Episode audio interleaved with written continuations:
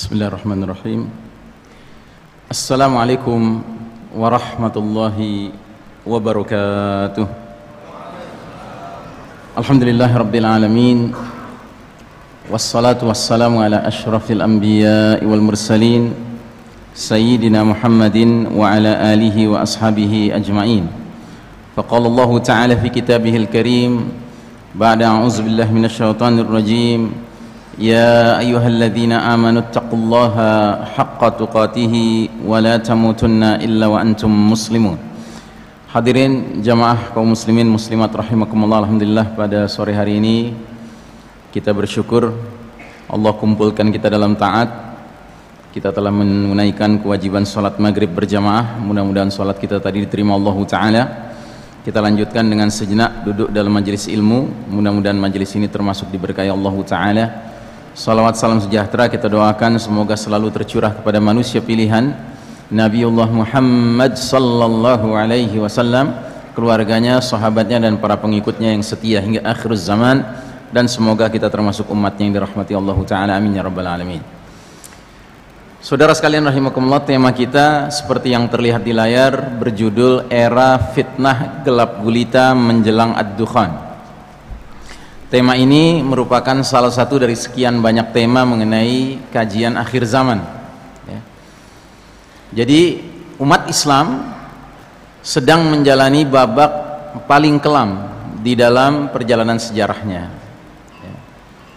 Jadi ada hadis yang cukup panjang riwayat Imam Ahmad di mana dalam satu hadis itu Nabi Muhammad sallallahu alaihi wasallam meringkas perjalanan sejarah umat Islam.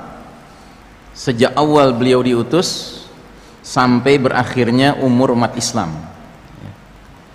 Berakhirnya umur umat Islam ditandai dengan berhembusnya angin lembut lebih lembut dari sutra aromanya wangi seperti misik seperti kesturi yang mana angin ini akan mencari orang-orang beriman sampai yang imannya sangat ringan.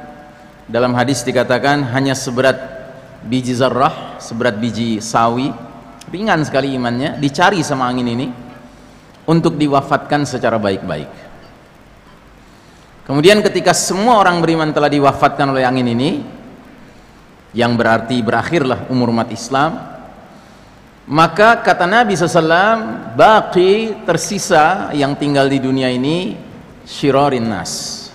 Manusia-manusia yang paling buruk. Manusia yang paling jahat. Orang-orang kafir 24 karat. Mereka akan melakukan aneka mungkarat kemungkaran sampai Allah takdirkan mereka lah yang mengalami dahsyatnya peristiwa kiamat. Ya. Alhamdulillah kita orang beriman asalkan beriman terpelihara tidak akan mengalami hari kiamat Nah jadi Nabi pernah meringkas perjalanan umat ini dari awal beliau diutus sampai angin lembut berhembus sampai berakhirnya umur umat Islam yang kesimpulannya kata Nabi ada lima babak saja perjalanan sejarah umat ini dan kita sekarang berada di babak keempat dari lima babak itu ya. dan uniknya hadis ini membicarakan pergantian satu babak kepada babak berikutnya dikaitkan dengan pergantian kondisi kepemimpinannya. Nanti saya akan perlihatkan hadisnya ya. tapi yang jelas we are living in the darkest chapter of the Islamic history. Kita sedang menjalani babak yang paling gelap, paling kelam dalam sejarah umat Islam. Sejarah lima babak ini. Gitu, di babak keempat ini Inilah babak di mana Allah Ta'ala menguji kita umat Islam dengan posisi kalah. Sedangkan kaum kafir khususnya al-Yahud wan Nasara sedang diberikan oleh Allah izin untuk memimpin dunia ini. Jadi ini sudah nubuah dari Nabi kita. Dan ini termasuk perkara yang sangat penting difahami oleh umat Islam. Supaya apa? supaya kita bertindak sesuai dengan kondisi yang sedang Allah berikan kepada kita Sebab ketahuilah bahwa Allah Ta'ala telah menetapkan banyak sunnatullah dalam kehidupan di dunia fana ini. Dan salah satu sunnatullah itu bernama sunnatut tadawul sunnah pergiliran. Allah Ta'ala berfirman dalam surat Ali Imran ayat 140 wa tilkal ayyamu nudawiluha nas. Demikianlah hari demi hari masa kemenangan dan masa kekalahan kami pergilirkan di antara manusia agar mereka bisa mengambil pelajaran. Nah qadarullah kita umat Islam sekarang sedang mengalami masa kekalahan. Ini kehendak Allah. Ini skenario Allah Ta'ala. Ya. dan Allah Ta'ala melalui lisan Nabi Muhammad SAW telah menjelaskan bahwa kondisi kepemimpinan al-kuffar dialami di akhir zaman ini. Ini dia hadisnya. Nabi bersabda, "La tattabi'unna sunanal ladzina min qablikum shibran bi shibrin wa dhira'an bi dhira'in hatta law dakhalu fi juhri dabbin lattaba'tumuha lattaba'tumuhum." sungguh kalian umat Islam kelak nanti benar-benar akan mengikuti kebiasaan cara hidup way of life orang-orang sebelum kalian sejengkal demi sejengkal sehasta demi sehasta jadi slowly but surely pelan tapi pasti sehingga mereka yang kalian ikuti, ikuti itu masuk ke lubang biawak sekalipun kalian pasti terus mengikuti mereka. Para sahabat bertanya-tanya, "Ya Rasulullah, al-Yahuda wan Nasara, ya Rasulullah, apakah mereka yang kau maksud itu adalah kaum Yahudi dan Nasrani?" Nabi menjawab, "Faman? Siapa lagi kalau bukan mereka? Who else?" Ya. Ketahuilah saudara sekalian rahimakumullah, sewaktu Nabi menyampaikan nubuah ini, prediksi kenabian ini, para sahabat tercengang Tercengang bukan meragukan Nabi tidak. Mereka yakin Nabi tidak pernah berbohong. Mereka yakin semua ucapan Nabi itu adalah bimbingan dari Allah Taala. Cuma mereka heran, apa yang terjadi pada umat ini? Kok suatu ketika nanti di akhir zaman umat ahli Quran ini mengekor kepada umat ahli Taurat, ahli Injil? Apa yang terjadi? Para sahabat bingung.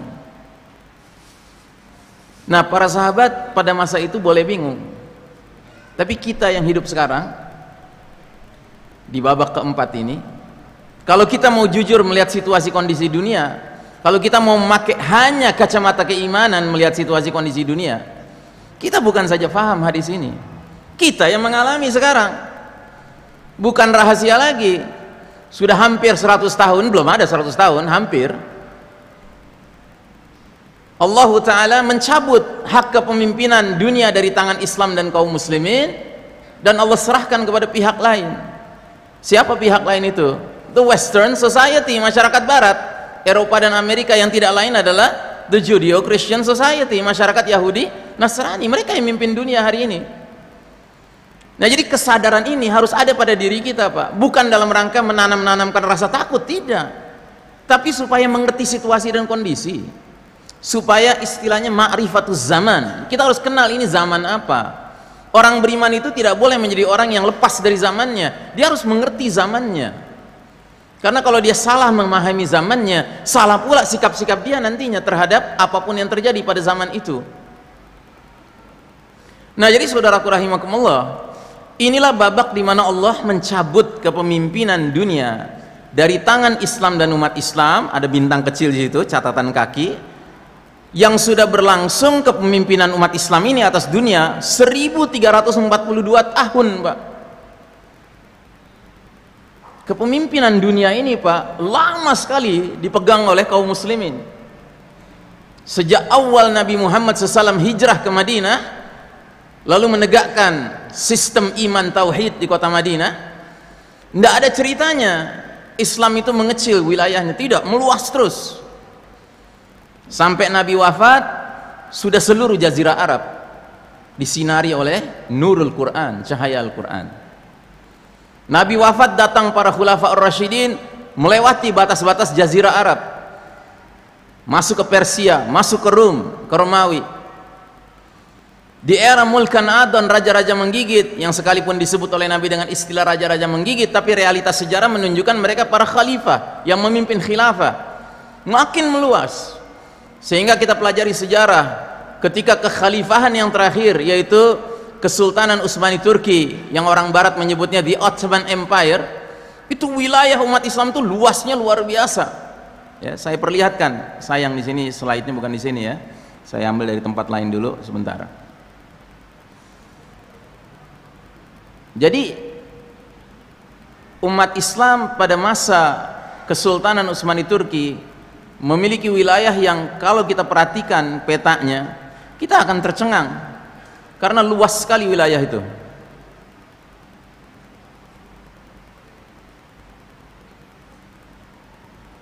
Nah ini. Perhatikan. Membentang dari Maroko ya Maroko di ujung Afrika Barat ini ya sampai Maluku di Indonesia Timur sini dari ujung utara di Rusia sampai ke Pulau Madagaskar di selatan Afrika ini. Sampai ini nggak muat nih petanya. Gitu. inilah wilayah kita pak. Jadi Masya Allah Islam dan umat Islam ini memimpin dunia itu bukan saja lama pak tapi luas sekali wilayahnya. Dan kalau kita pelajari sejarah Indonesia pada masa kepemimpinan Kesultanan Utsmani Turki apa yang ada di negeri ini pak? Bertaburan kesultanan-kesultanan Islam di Aceh, Sumatera Utara, Sumatera Barat sebagiannya itu ada Samudra Pasai. Di Sulawesi ada Kesultanan Tidore. Di Jogja ada keraton yang pimpinannya namanya Khalifatullah Panotogama, ya. Ini Islam, ini sejarah kita, Pak. Kita harus sadar ini ya, bahwa Allah taala telah memberikan kepada kita, Masya Allah, sebuah warisan sejarah yang kalau kita hayat, hayati kita pahami kita kunyah-kunyah realitasnya pak. Kita nggak merasa kecil di zaman sekarang ini ya. Kita nggak merasa kecil. Cuma sayang banyak yang nggak mau peduli dengan sejarah. Nah jadi saudaraku rahimakumullah cukup ya petanya. Jangan terlalu dikenang-kenang juga gitu. Nanti ketiduran gitu. Nah jadi saudaraku rahimakumullah Inilah babak di mana Allah mencabut hak kepemimpinan dunia dari tangan Islam dan umat Islam yang sudah berlangsung 1342 tahun. Kemudian Allah serahkan kepada pihak barat, Eropa dan Amerika yang merupakan masyarakat kaum Yahudi Nasrani. Ada bintang lagi dua biji situ, ya. Dia baru berlangsung sejak belum ada 100 tahun yang lalu.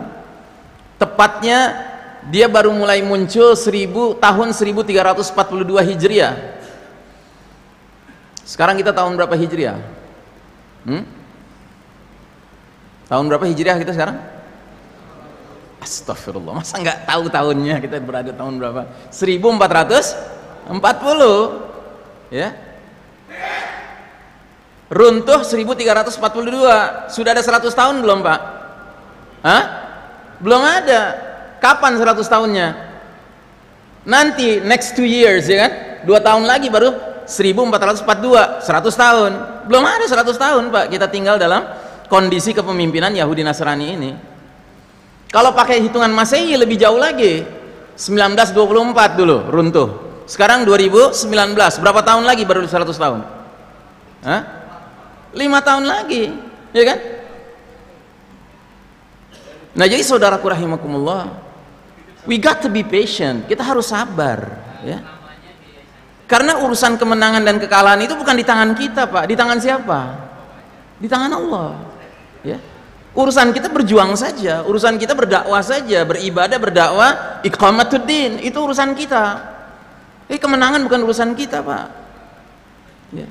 Don't play God, jangan bermain menjadi Tuhan. Ya. Kita ini manusia. Ya. Kita mengikuti skenario Allah Taala. Jadi Allah Ta'ala jelas tegas mengatakan dalam surat Ali Imran 140 Watilkal ayyamu nudawiluha bainan nas. Demikianlah hari demi hari Masa kejayaan, masa keruntuhan Kami pergilirkan di antara manusia Agar mereka mengambil pelajaran. Ya, Jadi kita harus sadar We are living in this world. Kita ini hidup di dunia yang fana ini Pak. Kita belum di akhirat Pak. Kalau di akhirat segala sesuatunya baka, lestari, konstan, stabil. Mereka yang senang di akhirat akan senang terus menerus. Mudah-mudahan kita masuk golongan itu. Tapi mereka yang di akhirat menderita akan menderita terus sampai ilal abad, sampai selamanya. Nauzubillah min dalik. Sampai digambarkan la yamutu fiha wa la yahya. dibilang hidup kagak dibilang mati kagak menderita saja adanya nauzubillah min dalik tapi dunia ini tabiatnya dunia apa? Dunia ini tempatnya segala sesuatu silih silih berganti pak. Jangankan umat sedangkan pribadi kita saja kita berganti-ganti posisi keadaan. Kadang kita sehat kadang kita sakit. Kadang kita lapang kadang kita sempit. Kadang kita senang kadang kita susah ya. Kadang kita menang kadang kita kalah. Kadang kita untung kadang kadang kita rugi. Itulah dunia pak jadi jangan mentang-mentang kita ini orang beriman terus kita berdoa sudah nggak bisa membedakan antara berdoa dengan mendikte Allah. Ya Allah masa orang beriman kalah ya Allah? Nggak begitu ya. Sadarilah kalah dan menang itu di tangan Allah. Dan qadarullah kita sedang menjalani babak kekalahan.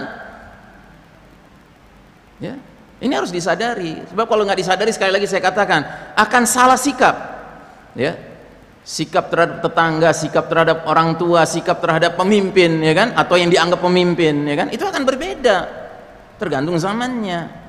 Gitu. Nah, jadi Nabi Muhammad SAW mengatakan bahwa akan datang suatu masa kalian ngekor terus, ngekor terus sama orang-orang sebelum kalian, sampai udah kelihatan mereka masuk lubang biawak masih diikuti terus. Siapa mereka? Al-Yahud wan Nasara.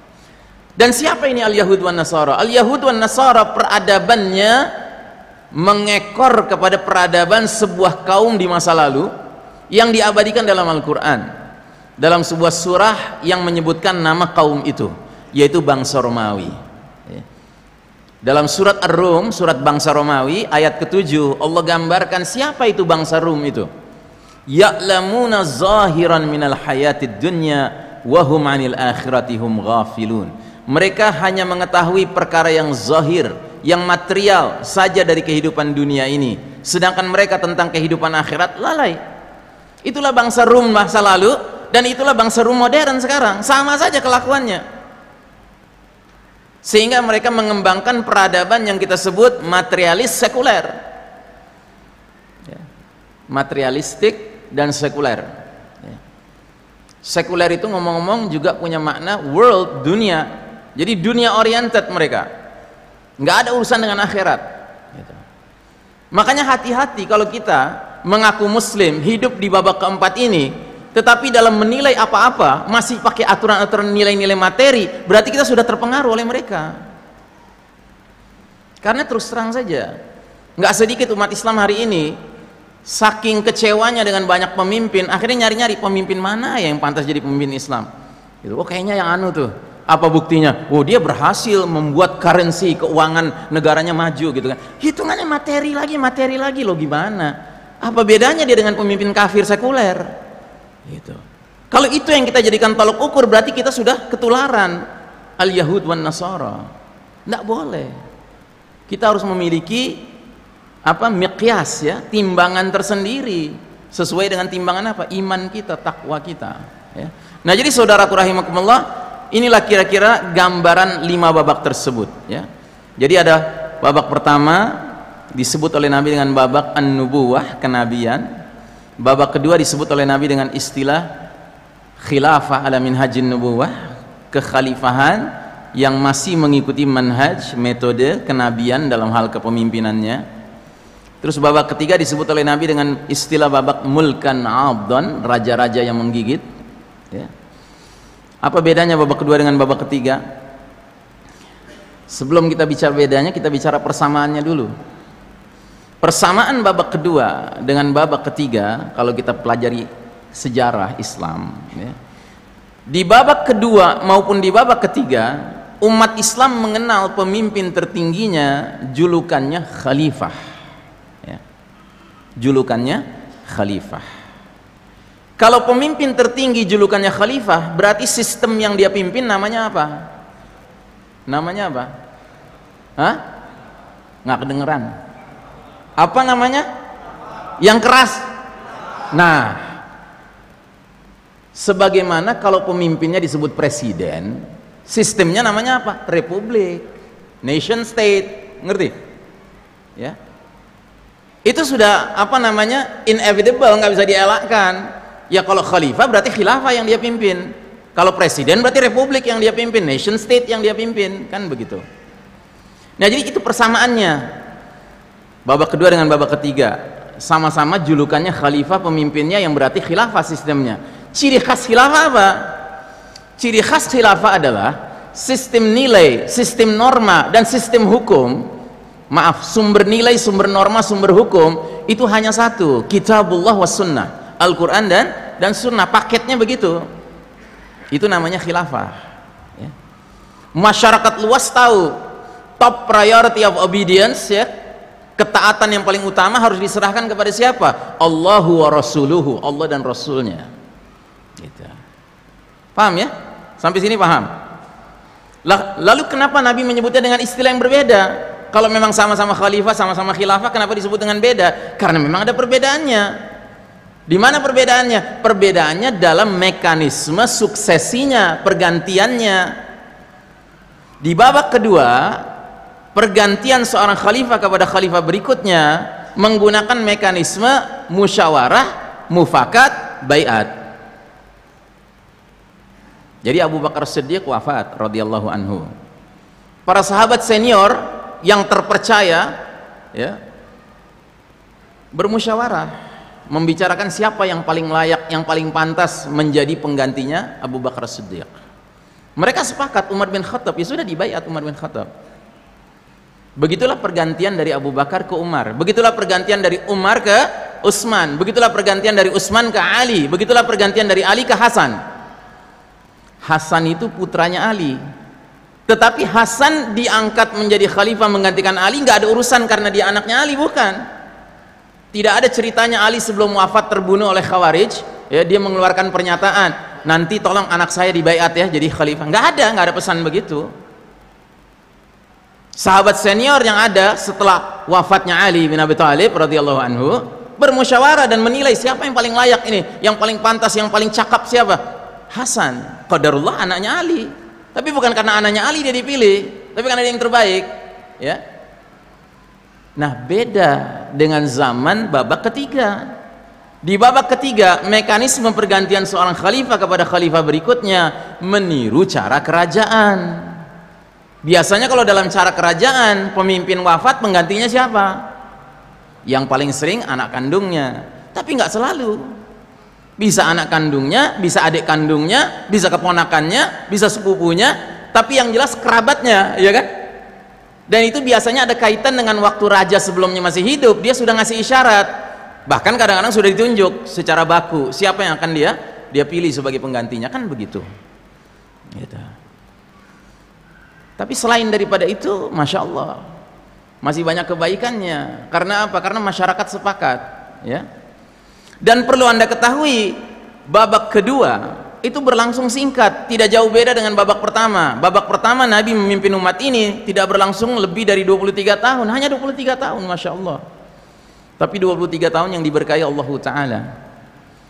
Nabi memimpin 23 tahun, sejak usia 40 diangkat jadi Nabi sampai wafat usia 63. Dan Nabi mencontohkan kepada umat ini bagaimana cara berjuang ketika sedang kalah dan bagaimana cara berjuang ketika sedang menang Allah takdirkan bahwa sirah nabawiyah itu harus mengandung blueprint cetak biru tentang kondisi para sahabat dipimpin Nabi dalam keadaan menang dan kondisi sedang kalah. Itu diperlihatkan. Waktu di Mekah Nabi dan para sahabat sedang kalah. Itu contoh kita. Kita yang sedang kalah sekarang harus nyontoh ke situ. Dalam hal apa? dalam cara berjuang. Coba ingat-ingat waktu masih di Mekah Nabi dan para sahabat itu menjadi komponen masyarakat kota Mekah yang minoritas, tertindas, terbatas ruang geraknya. Setiap hari mengalami kriminalisasi, marginalisasi, penganiayaan, penzoliman, penyiksaan, pengusiran, bahkan pembunuhan. Kalau bullying sudah sehari-hari, dibilang orang gila, dibilang gak waras, dibilang tukang sihir, ya kan? Itu di Mekah. Tapi dengan segala penganiayaan yang dialami oleh Nabi dan para sahabat apa yang dikerjakan oleh Nabi dan para sahabat? Mereka tidak mengerjakan apa pun kecuali dua hal. Ibadatullahi wahdah menghamba kepada Allah semata dan dakwah ilallah mengajak manusia ke jalan ke jalan Allah. Itu saja kerjanya. Gitu. sehingga para pemuka Quraisy musyrikin itu bingung melihat Nabi dan para sahabat udah dianiaya, udah dizolimi nggak berhenti-berhentinya berdakwah dan terbukti makin hari ada aja orang musyrik pindah kapling jadi muwahhid, jadi ahli tauhid ya karena ajakan Nabi dan para sahabat nah saking geramnya akhirnya dipanggil kan Nabi kita diajak negosiasi Ya Muhammad, apa yang bisa membuat engkau dan pengikutmu berhenti berdakwah? Ya. Apa sih yang kau inginkan? Engkau inginkan kedudukan tertinggi di kota Mekah ini? Baik, kami akan angkat engkau jadi pemimpin kami di sini. Nabi terima tidak? Nabi terima tidak? Kenapa Nabi nggak terima? Mestinya Nabi terima kan dari situ kan bisa merubah keadaan kan jadi pemimpin. Kenapa Nabi nggak terima? Kenapa Nabi nggak terima? Karena Nabi disyaratkan harus berhenti berdakwah, mana mau. Nah susahnya kita sekarang lagi kalah nih Pak. Ya. Ada di antara kita yang sibuk merebut kepemimpinan. Nggak perlu disuruh berhenti dakwah. Kenapa? Nggak pernah berdakwah. Gitu. Ngerti? Nggak ada gunanya itu kepemimpinan. Kalau harus berhenti berdakwah. Dan itu memang syaratnya. Syarat hidup di babak keempat ini karena yang mimpin Yahudi Nasrani adalah di negeri mana pun, di wilayah mana pun silahkan boleh ada pemimpin se-Islam apa pun asalkan tidak menerapkan Islam. Itu harus sudah kita sadari, Pak. Sejak lama harus kita sadari itu. Ya kan? So don't play the game. Don't get involved with the game. Jangan ikut-ikutan ikut bermain gitu. Kita jadi barang-barang mainan dan terbukti mahal betul harganya triliunan, Pak. Pakai kerdus lagi. Ya kan? Sakit betul ya kalau ikut kalau nggak ikut nggak sakit karena karena ngerti gitu.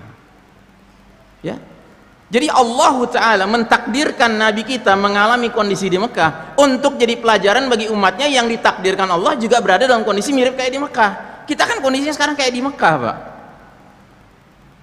bahkan lebih gawat kita kenapa? karena Nabi dahulu mengalami penganiayaan, kriminalisasi, marginalisasi sebatas wilayah Mekah paling jauh Jazirah Arab Sedangkan kita umat Islam sekarang dianiaya skalanya skala apa pak? Skala apa? I can't hear you. Saya nggak bisa dengar. Skala dunia pak. Ini skala dunia pak kita penganiayaan sekarang. Ya. Belum kita selesai dengar yang di Palestina, tiba-tiba muncul yang di Syam, yang di Suria. Ya kan? Belum selesai yang di Suria muncul di Myanmar, ya kan? Belum selesai di Myanmar muncul di Xinjiang. Belum selesai Xinjiang muncul di Kashmir, bahkan muncul di Indonesia, ya kan? Indonesia negeri penduduk terbesar sedunia ya kan bisa-bisanya di negeri ini hampir tiap hari kita dengar Quran dilecehkan Nabi dilecehkan Islam dilecehkan. Ya. Kenapa itu? We are living in the darkest chapter of the Islamic history. Istayqidh ya ummati. Wake up my dear brothers and sisters. Kita sedang hidup di babak paling kelam dalam sejarah umat Islam. Kalau sudah tahu kita di babak paling kelam ya hendaknya kita ngambil banyak pelajaran dari masa di Mekah. Di mana para sahabat nggak ada kompromi, nggak ada cerita mereka kompromi, ya kan? Tapi mereka nggak berhenti mengerjakan tugas pokoknya apa itu ibadah satu, dakwah dua. Nah jadi saudaraku rahimakumullah, kalau anda melihat orang-orang yang konsisten berdakwah terus gitu kan di masa seperti sekarang, itulah orang yang benar, itu yang semestinya. Gitu. Karena apa? Karena memang dunia sekarang ini sedang gelap. Ya. Nah jadi saudaraku rahimakumullah, Begitu kita masuk babak keempat, ya, apa yang terjadi? Kita melewati garis merah. Jadi kalau anda lihat ini, sepanjang lima babak ini pak ada garis merah mengiringinya. Jangan diartikan garis kemiskinan ya pak ya. Gitu. Kalau anda mengartikan ini garis kemiskinan, lagi-lagi anda masuk dalam perangkap Yahudi Nasrani, materialistik logikanya. Gitu. Ini garis adalah garis batas kejayaan. Kapan umat Islam berada di atas garis merah sedang berjaya kapan umat Islam berada di bawah garis merah sedang terpuruk, sedang kalah coba lihat lima babak perjalanan sejarah umat Islam. Berapa babak kita berada di bawah garis merah? Berapa babak? Hmm? satu setengah. Satu babak empat lengkap kita di bawah ya kan? Setengah di babak pertama. Ingat babak pertama sudah saya jelaskan. Babak pertama terdiri dari side A, side B kan? Side A di Mekah terpuruk kita. Side B kita di Madinah berjaya kita. Kenapa bisa berjaya di Madinah ya pertama sudah skenario Allah Tapi kedua kalau kita pelajari secara sosiologis, karena di kota Madinah, Yathrib tadinya namanya, sudah ada sekelompok masyarakat kota Madinah yang menerima Islam, yang kemudian mereka dijuluki Al-Ansar, ya para penolong. Terus datang muhajirin dari Mekah. Ya otomatislah muhajirin plus Ansar menyebabkan kota Madinah mayoritas penduduknya beriman Ingat ya, mayoritas penduduknya beriman, bukan seluruhnya beriman, Pak. Ini sekaligus ingin membantah siapa pun yang mengatakan, Ustadz, masa syariat Islam diberlakukan di negara kita kan nggak semuanya orang Muslim. Lah, memangnya waktu di Madinah semuanya Muslim? Memangnya di Madinah dulunya semuanya Muslim? Tidak ada Yahudinya, ada musyrikinnya, ada Nasraninya. Ya. Tapi kenapa mereka nurut kepada Nabi dan para sahabat? Karena Nabi dan para sahabat mayoritas dan berbobot nggak kayak kita sekarang mayoritas tapi guthaun ka gutha isail kata Nabi. Laksana buih yang mengapung. Jumlah boleh banyak. Boleh indah kelihatannya kalau kita pergi ke tepi pantai kita lihat ombak berdebur yang pertama kali muncul apa? Buih pak. Warnanya putih indah sekali. Menutupi seluruhnya. Sampai ombak juga ketutupan sama buih itu tapi datang angin semilir. Nggak usah angin badai pak. Angin semilir aja ya kan? Terbang langsung hilang. Karena apa? Karena saking ringannya. Ya. nah jadi problem kita bukan soal minoritas mayoritas pak. Soal kualitas itu problem kita. Ya. ini yang harus kita kokohkan kualitas kita. Nah jadi saudaraku rahimakumullah Allah Ta'ala melalui hadis periodisasi ini sudah menerangkan kepada kita bahwa sesungguhnya Allah itu sayang sama umat ini sehingga dari lima babak perjalanan sejarah cuman satu setengah babak kita kalah tiga setengah babak kita berjaya. Ya. We got to be optimistic kita mesti optimistic. Tapi Ustadz saya lahirnya dia sedang kondisi kalah. Ya rezeki kamu.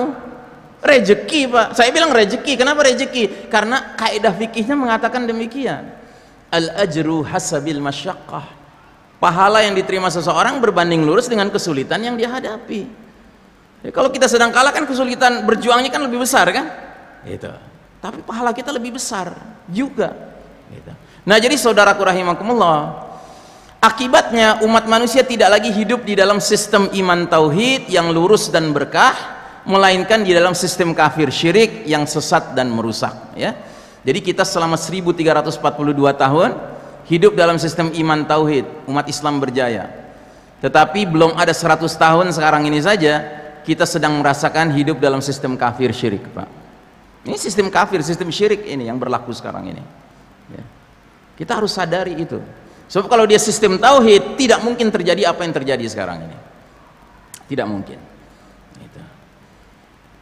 dan ingat ya, saya dalam menguraikan uraian saya selalu memandang sebagai satu pemahaman keumatan ya Pak ya. Jangan Anda pikir, wah Ustadz Islam bilang negara kita sistem kafir syirik gitu kan. Itu kesimpulan Anda, silahkan saja Anda mau kesimpulan ngaco begitu. Tapi yang saya ingin tekankan adalah, ini dunia Pak, dunia kita sekarang ini, ini dunia sistem kafir, sistem syirik Pak. Kenapa? Yang mimpin orang kafir. Al-Yahud wan Nasara. Cuma problemanya apa? Problemanya adalah mereka memimpin dunia, sedangkan mereka juga memiliki kecanggihan teknologi di tangan mereka. Makanya nanti saya akan jelaskan dalam konteks kajian akhir zaman, salah satu pertolongan Allah adalah ketika Allah akhirnya melakukan sesuatu yang menyebabkan shutdown of modern technology. Teknologi modern ini bakal semaput, Pak, bakal mati, Pak kita harus menyiapkan diri Pak. Anak istri kita diri kita harus kita siapkan untuk hidup pasca shutdown of modern technology. Kenapa? karena teknologi modern ini Allah hancurkan sebab itu pertolongan Allah bagi umat Islam. Wow Ustadz Ihsan benar-benar aneh nih. Emang aneh gitu. Kalau kita nggak mau belajar ya, tapi kalau kita mau belajar justru sangat wajar Pak. Sangat wajar ya. sekarang kalau kita jujur Pak membayangkan teknologi canggih ini berakhir Pak apa keuntungannya buat kita? Keuntungannya adalah ketika teknologi canggih ini berakhir, yang mengalaminya bukan hanya negeri kaum muslimin, seluruh dunia. Akibatnya apa? Tuh kafir barat itu menjadi setara dengan kita, jadi nol-nol lagi kan? Gitu. Dan ini Nabi sudah katakan, wa min haitsu bada'tum wa min haitsu bada'tum wa min haitsu bada'tum. Kalian bakal kembali kepada kondisi seperti sedia kala kalian bakal kembali kepada kondisi seperti sedia kala. Kalian bakal kembali kepada kondisi seperti sedia kala. Ini hadis riwayat muslim sahih hadisnya. Para sahabat waktu itu mendengar nggak paham. Apa maksudnya kembali kepada kondisi seperti sedia kala? Para sahabat nggak paham. Tapi kita yang hidup di era teknologi canggih peradaban canggih sekarang ini kita bisa paham. Para sahabat dulu nggak ada pakai HP nggak ada pakai komputer nggak ada listrik nggak ada AC nggak ada mobil motor pesawat udara apalagi. Nggak ada sehingga mereka nggak bisa membayangkan apa maknanya kembali pada kondisi seperti sedia kala. Tapi kita yang sekarang hidup di saat era modern begini kita bisa paham oh ini maknanya akan terjadi setback of civilization. Peradaban bakal mundur ke belakang lagi kembali seperti dulu lagi. Makanya coba perhatikan semua hadis tentang peperangan-peperangan di akhir zaman yang dipimpin Al-Mahdi kelak nanti. Itu nggak ada menyebutkan hadis yang menyebutkan nanti umat Islam di akhir zaman pakai M16 pakai AK47 nggak disebut itu. RPG nggak ada pakai drone gitu nggak ada gitu. Ini era yang kita hadapi sekarang ini pak dengan kecanggihan teknologi yang di tangan barat kafir dikuasainya mengakibatkan apa? Kita berperang saja pak. Kita dicurangin pak. Perang tuh nggak fair. Nggak fair perang itu Sementara mujahidin berkeringat-keringat di bawah matahari di padang pasir ya kan, cuman pakai M16, AK47 paling jauh RPG. Tahu RPG? RPG itu senjata anti tank. Paling jauh gitu. Sedangkan musuh Islam di mana? Di ruang ber-AC, Pak. Pakai komputer, pakai mouse gini. Kayak main game aja. Yang bergerak di sana di padang pasir apa? Drone yang ditempelin rudal. Iya kan? Wah, target lock. Wah, 200 mujahidin. Dihitung situ ada angkanya situ. 200 mujahidin ibu-ibu 100 orang, anak-anak 50 orang gitu kan. Jeger, pencet knop, mati semua. Kenapa anak-anak ibu-ibu mesti kena juga? Collateral damage, nggak bisa dielakkan. Astagfirullahaladzim. Dasar kafir. Gitu. Paham ya? Jadi Allah Ta'ala punya rencana Pak untuk membuat kita dengan barat kafir nanti jadi setara lagi. Cuman sisanya kita harus persiapan dari sekarang. Baik saudaraku rahimakumullah, Isya jam berapa? Hah? Dua menit lagi. Baik. Nah, jadi saudaraku rahimakumullah, ketika tahun 1342 Hijriah yang terjadi adalah apa yang Nabi sebutkan dalam hadis berikut ini. Ikatan Islam terlepas simpul demi simpul, ya. Nabi bersabda, la tunqadanna ural islami urwatan urwatan fa kullaman taqadat urwatun tashabbatan nasu billati taliha fa awwaluhunna naqdan al-hukmu wa akhiruhunna as-salah. Sungguh ikatan Islam akan terlepas terurai simpul demi simpul seutas demi seutas ya. Setiap kali satu simpul lepas maka manusia akan bergelayutan pada simpul berikutnya. Maka awal simpul yang lepas ialah hukum sedangkan yang paling akhir adalah salat. Ya. Jadi tahun 1342 Hijriah ya, secara resmi Dewan Nasional Turki membubarkan khilafah ya. Jadi wilayah seluas Gaban tadi Pak, segede Gaban tadi dari Maroko di Afrika Barat sampai Maluku di Indonesia Timur, dari utara Rusia sampai Pulau Madagaskar di Afrika, itu dibubarkan diganti dengan negara modern sekuler Turki nasionalisme. Bayangkan. Bayangkan Pak, wilayah seluas begitu dibubarkan diganti dengan negara sekecil Turki. Anda tahu Turki itu segede apa? Segede pulau Kalimantan saja pak. Gitu. nah jadi terurai terurai itu hukum terurai. Cilakanya karena Turki merupakan pusat kepemimpinan umat Islam waktu itu akhirnya menular kepada negeri-negeri muslim lainnya. Yang saya sering mengistilahkan kita dulunya tinggal di rumah besar pak. Rumahnya dibubarkan diganti dengan bedeng. Bedeng Turki mula-mula muncul bedeng Mesir muncul bedeng Indonesia muncul ya kan? Dan masing-masing bedeng spiritnya sudah beda dengan rumah. Rumah tadi spiritnya masih sistem nilai, sistem norma, sistem hukum sumbernya semuanya Quran dan Sunnah. Tapi masing-masing bedeng nyari sumber lain. Yang pasti bukan Quran dan Sunnah. Akibatnya apa? seperti anak-anak ayam kehilangan induk. Seperti gelandangan kehilangan rumah resmi tinggal di bedeng ya celakanya belum sampai 100 tahun tinggal di bedeng udah mulai teriak-teriak bedeng harga mati gitu celakanya makanya musuh Islam tinggal bikin aja rumah mereka namanya PBB perserikatan bedeng-bedeng gitu. Mereka yang bermental bedeng pasti nganggap PBB itu rumahnya sekarang. Karena apa? Karena masuk dalam jebakan Yahudi. Yahudi yang bikin rumah itu. Saudaraku rahimakumullah, pembahasan kita masih berlangsung. Jika Allah izinkan bulan depan kita ketemu lagi, kita akan lanjutkan kajian kita ini. Tapi karena waktu Isya sudah tiba, mari kita akhiri dengan doa yang disunnahkan Nabi kita, doa kifaratul majlis. Subhanakallahumma wa bihamdika asyhadu an la ilaha illa anta astaghfiruka wa atubu ilaik. Walhamdulillahirabbil alamin. Wassalamualaikum warahmatullahi wabarakatuh.